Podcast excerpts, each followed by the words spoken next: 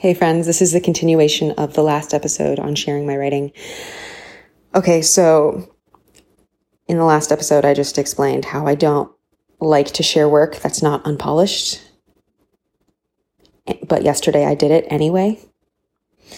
Um, truth be told, I felt kind of backed up into a wall as to why I finally shared. My best self wants to share it.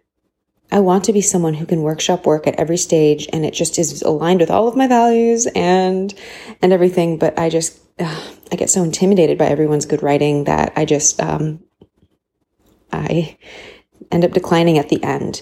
But the thing is too many sessions had passed in a row where they had asked me, "Chrysanthi, you didn't read last time. There's time for one more person. Do you want to read?"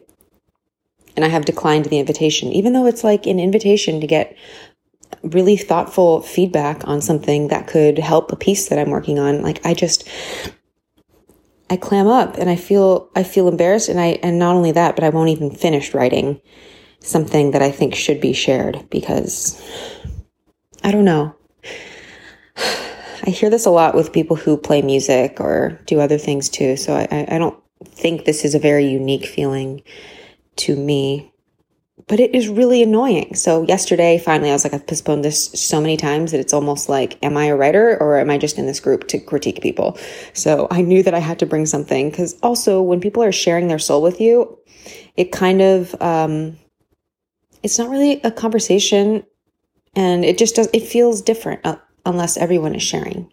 You know what I mean? Like, so I thought it's, you know, it's only fair for me to share. Gosh, I'm talking myself in circles because I'm clearly so awkward about this subject. Anyway, I shared my writing. It was about something vulnerable to me. It was something so new that it was still like on an iPhone note with lots of potholes in it and everything. I was kind of making some stuff up on the spot as well. Um, but I didn't die. Not only that, but uh, people really responded to it. And it made me feel kind of it made me feel really proud of myself, not because I wrote something good, because I know that I can write good work, but usually people only see my work when it's toward the end stage.